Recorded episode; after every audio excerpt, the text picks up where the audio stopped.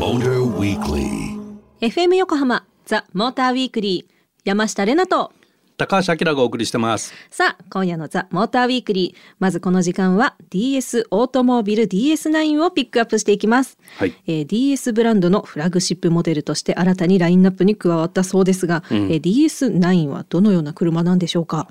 まあ、あの DS シリーズの中の、まあ、トップモデル、はい。フラッグシップね。うんうんうんでフランス車ってもともと大きい車はないのよ。例えばメルセデスの S クラスとかさ、うんうんうんそういうサイズの車ってもともとなくて、はい。でこ確のかに。DS9 はそこまでやっぱ大きくないのね。やっぱり DE セグメントぐらい。なるほど、うん。DE っていうと BMW だと3と5のとかはいはい。メルセデスだと C と E とか、まあそれくらいのサイズが相当するようなサイズなのね。はい。でこのこのブランドがこういいっていうかね あのどどういうふうにこう位置づけられてるかっていうとこうフランスの文化を注入してるんですよって。でそのフランス文化を伝承するための目的で作られたモデルなんですよっていうことをすごく言っててでほら前にも話したかもしれないけどブランド品ってほとんどフランス産じゃん。確かに。ビトンでもね。シャネールでも。シャネールでも、うん。エルメスでも。何でもそうだ。みんなフランスじゃん。で そういったやっぱ文化みたいなもの、ブランド文化みたいなものも車に注入してるっていうのがこの DS なのよ。おおプンプンしてましたもんねフランスの香りがね。だ見た目がはい。まず違う。違う。インテリアのデザインも違う。違う。みたいにこう誰が見ても、うん。あちょっと普通の車じゃないなって感じのインパクトはあると思うんだよね。はいありました、うん。でそれの具体的な手法としてはこの1920年代にうん。こうアールデコデザインっていうのがこう流行って、アールデコってなんなんちゃらほいっていうとこう、うんうん。幾何学模様みたいなね。うん。あのそういうものをモチーフにしたデザインでその機能的とか合理的とか、はい。まあ、そういったイメージを持ってるこう様式が流行って、うん。でそれをこう継承してるっていうねだからこの DS9 っていうのはそのヘリテージと、うん。まああとこの新しさっていうアバンギャルドな部分っていうのを理念にしてるうん。モデル。うんなるほど。です。はい。でさっき言った車のサイズがはい。全長はね4.94うん。で幅が1850はい。で高さが1460でうん。ホイールベースが結構長くて2895長い。長い。結構長いと。で、えっと、エンジンがね1.6リッターのガソリンうんうんにうん。発速 AT って感じなんだけど、はい。まあ、あとプラグインハイブリッド最近のモデルとしては、っうんうんうん。ていうところがあって、うんはい。え1.6リッターなの？って思う人もいると思うんだけど フランス車って割と大きめのボディに対してちっちゃいエンジン乗せるのがうん。大好きな人たちなんですよ。なんでだろう。うーんまあうーんなんででしょうね。頑張りすぎなくてもゆったり走れるぜみたいな？わかんないです、うん、どっちかっていうとでっかいエンジンを嫌う傾向もあったりして。へえ。だからサーキット走行がうんぬんとか峠のハンドリングがどうのこうのっていうことよりこれやっぱラウンジコンセプトみたいなところがやっぱりあるからなるほどゆったりした広い空間を優雅に、うんうんあの滑らかにスーッと走るっていうところの持ち味で、はい。でかといってじゃあ峠が下手かっていうと、うんうん。そういう車でもないよね。そこはフランス車なんだけど。できてるな、うん。あのコンパクトカーなんかだとすごく如実に分かるんだけど、すごくキビキビしてフランス車と動くんだけど、うんうん。まあ、これサイズが大きいんで、うん。そういうキビキビさっていうよりはそのゆったりした優雅さみたいなものね、はい。まあ、フランス車のこう特徴の直進の安定性とか、うんはい。そういうのが際立ってる印象かな。確かに、うん。あの雨に歌えばのジン・ケリーと女優さんがなんか風を浴びて歌うシーンあるじゃないですか、でうんうん。長いストールドレスがひらひら、うん。ああいうイメージを抱きながら私もねあの乗ってみました、うん。すごい素敵でした。はそんな風にすごい今ロマンティックにまとめたんですけれどもね、うん。この後あの山下玲奈の後部座席のリポートがございますのであの、はいえぜひお聞きいただければと思います。い、うまく編集してくださいね。はい、私は今 DS9 オペラの後部座席に乗っています。あきらさんに運転をしていただいて、えー非常に上質な ドライブをエンジョイしております。すごい贅沢だと思います。はい。でこのいかがでしょう。なんか従順な執事みたいなあきらさんがキャーキャーはい、えまずですねもう全てが上質なんですけれども座った感じもなんか硬すぎず柔らかすぎず、えー、なんだろう体包み込まれる感じのなんか贅沢なシートだなって思います。後部座席に乗ってこれ、うん、あのどこまでも行きたい感じです。だから「あきらさんよろしく」みたいなテンションになる感じですね。それでですねあのヘッドレストもなんかこう頭の部分を包み込んでくれるのでちょっとうたた寝しちゃった時とか、うん、必要以上にこう頭が傾かなくていいなっていうふうに。両サイドが出っ張って湾曲してるの？あそうですね。出っ張ってますね。いい感じです。それでですねなんといってもなんかさまざまな設備装備が整っておりまして、うん、シートヒーターとシートクーラーがそれぞれ左右にあの同じようにボタンというかタッチパネルでついてて、うん、ちょっとじゃあ今日はねちょっと暑いのでシートクーラーをつけてみます。はい。あ、3段階にこう強弱もつけられるみたいなんですけど今、うん、クーラーをつけてみました。音聞こえないですね。でも今お尻から頭の先までスースーし始めました。あ、本当。はい。あ、前面なんだ。前面背面も？あ、背中もです。えお尻も背中もかな？あ、そうですね。なのでこうあ、涼しいねそれは。蒸れない。蒸れない。で驚きが、うん、まあ、そういうふうに便利機能があるなって見てるとこう、ね、目の端に入ってくるのが、うん、マッサージをオンにできるボタンがついております。なんと全席ですけど後部座席にもマッサージ機能が搭載されているそうで、うん、押してみます。これも3段階強弱つけられます。オールシートについてるってことね。すげえ。マッサージ機マッサージが全部のシートってすごいね。すごくないですか？じゃあドライブしながらずっとこう揉まれていたらずっと疲れないってこと？ちょっと運転席もやってみっか。なやってみましょう。はい。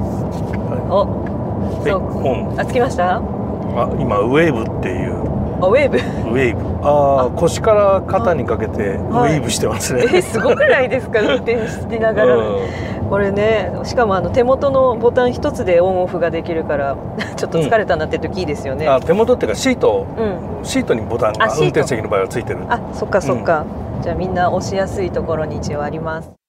はい、はい、ということで、うん、うん、まあはい。まああのシートクーラーってのはシートベンチレーション？ベンチレーション。うんはい もう言葉がねあれなんですけれども、えー、えー、あの今ご紹介してたのは、えー、ラウンジヘッドレストでシートヒーターベンチレーション、マルチポイントランバーサポート、ということでございました。あなるほど。ちゃんという正式なね名前ですよね。へえ伝わったのかなこれ。まあでもこの車やっぱりあのフラッグシップなんで。はいそういったあの装備も、うん、あの充実してるし、うん、まああのセグメント初みたいな装備もあるし、うん、高級装備もついてるんだけどやっぱりこの DS9 っていう DS っていうブランドは、はい、そのフランスの文化を注入してる車なんで、フランス大好きとか、フランスに興味があるとか あのドイツ車飽きたとか そういう人たちはちょっとトライしてみるっていうのもありな車なのかなと思うね。確かに、はいね、お菓子を食べればいいじゃないのテンションで乗るとすごく楽しいと思います。はい、マリアントワネットでした。それでは、ここで恒例の 山下の勝手なイメージを言わせていただきます。えー、DS9。毎日その日の気分に合わせたバラを買ってきて花瓶に飾る。相棒は可愛いトイプードル。結婚相談所常連のおじさんが乗っていそう。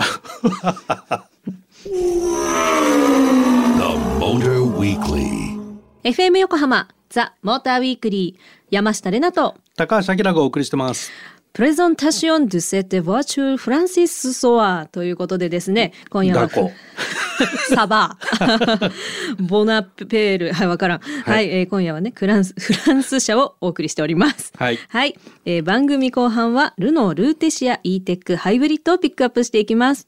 ルノーの e テックハイブリッドといえばアルカナをピックアップした回でもご紹介しましたが今回はルーテシアに追加されたということで、うん、えー、ルーテシア e テックハイブリッドはどんな車ですか？さん。はい。フルハイブリッドっていう仕組みのものですね。で、ヨーロ ヨーロッパ車でフルハイブリッドって意外となかったりするんだよ。マイルドハイブリッドしか聞いたことない。そうなの。素晴らしい。マイルドハイブリッドもしくはプラグインハイブリッド。あ、プラグイン。はい。でなぜかフルハイブリッドってのはなくて、んで、まあ、今回初めて、んよ欧州車初だと思うんだけど、はい。あのフルハイブリッドが出ました。おお。でそれがアルカナに最初搭載されて、うん。で、えー今度は、えー B セグメントはい。のお量産モデルベンチマークがポロとか、はい。あのお208ー。プジョー208、まあ、それとこうベンチマークを争う、えールーテシア。それに搭載しましたっていうことなんですね。いいっすね。でこの B セグメント、えールーテシア全長が4075お、割とちっちゃい。ちっちゃい。はい。うん。で幅が1725おお。で高さが1470はい。ホイールベースが2585うん。みたいなところかな。うんで燃費がね輸入車ナンバーワン。おお、イエーイ。25.2ええ。リッター走ります25.2ね。走ります。すごい。ところがエンジンはね意外と大きくて1.6リッターあるの やる気に満ち溢れておりますね。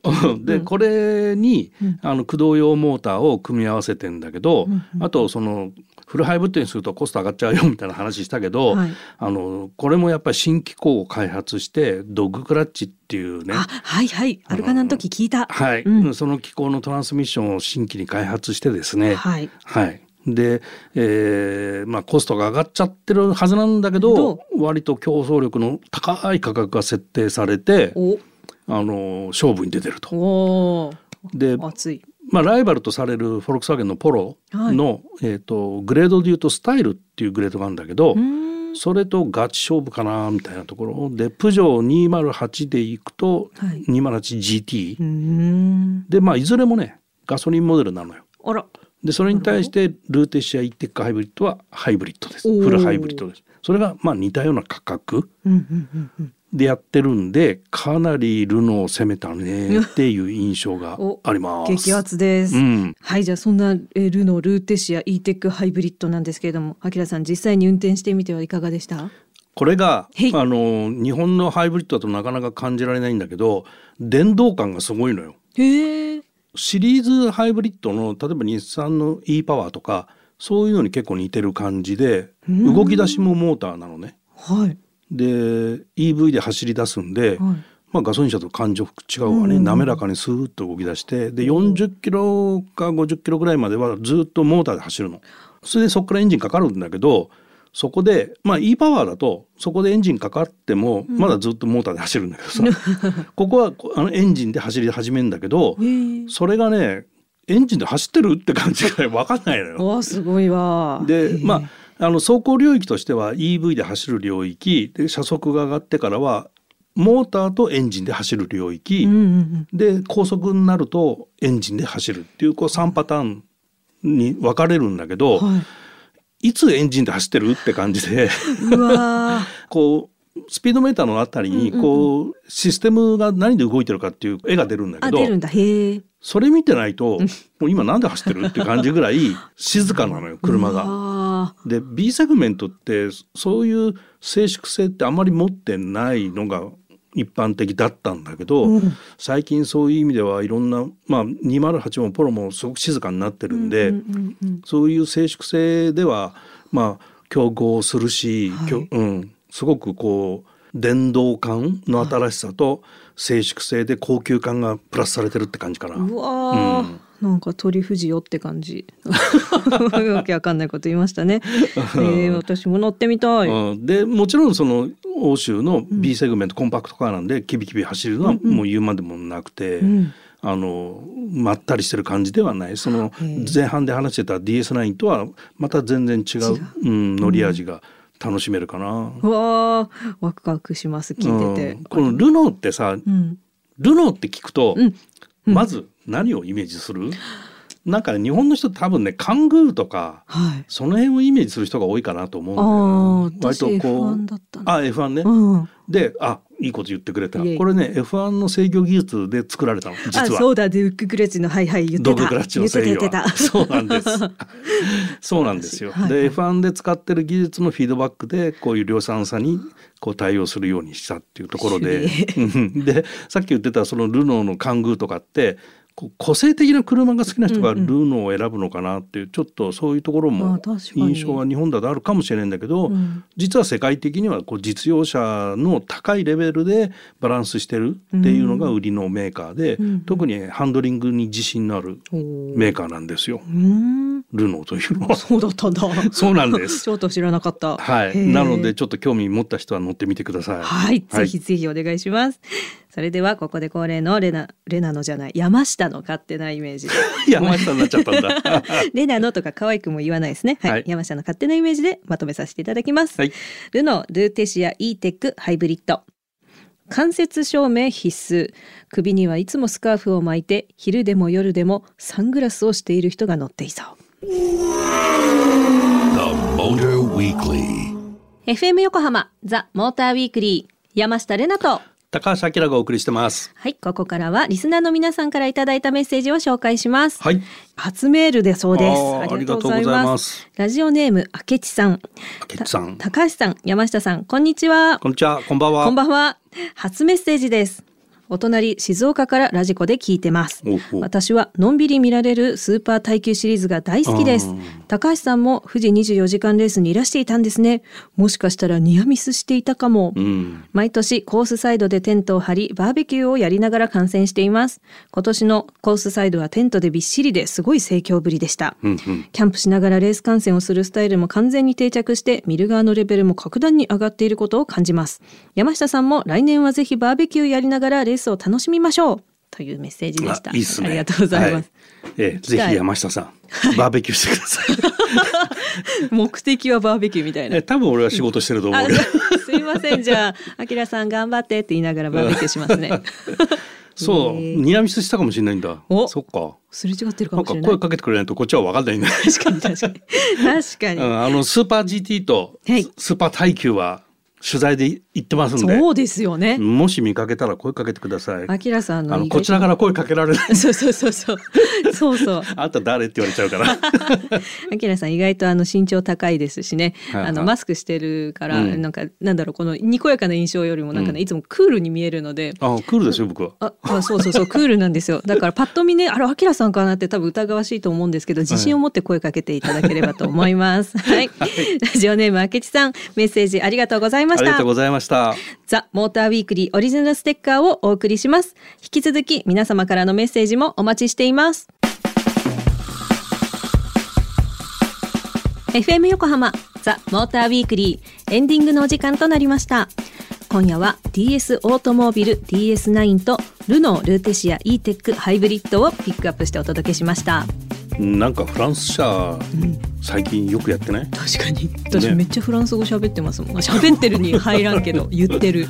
ね、うん。なんか国産車全然やってる気がしないな。およよよなんだ？頑張ろうみんな。イエーイ。というわけで、はい。はい、番組ではリスナーの皆様からのメッセージも大募集中です。車に関することはもちろん誰にも言えないあんなことやこんなことでも OK です。何でもあきらさんと山下が受け止めますので宛先は tm アットマーク fm 横浜 .jp tm アットマーク fm 横浜 .jp までたくさんメールを送ってください。そして番組オフィシャルツイッターもあるのでぜひフォローしてください。ハッシュタグはモーターウィークリー847でつぶやいてください。また番組のホームページでは今夜の放送の内容がアップされています。車情報満載。ザ・モーターウィークリーウェブオートプルーブでは DS9 とルーテシア e テックハイブリッドの記事も掲載されていますのでぜひぜひチェックしてみてください。ということでここまでのお相手は山下れなとモータージャーナリストの高橋明でした。また来週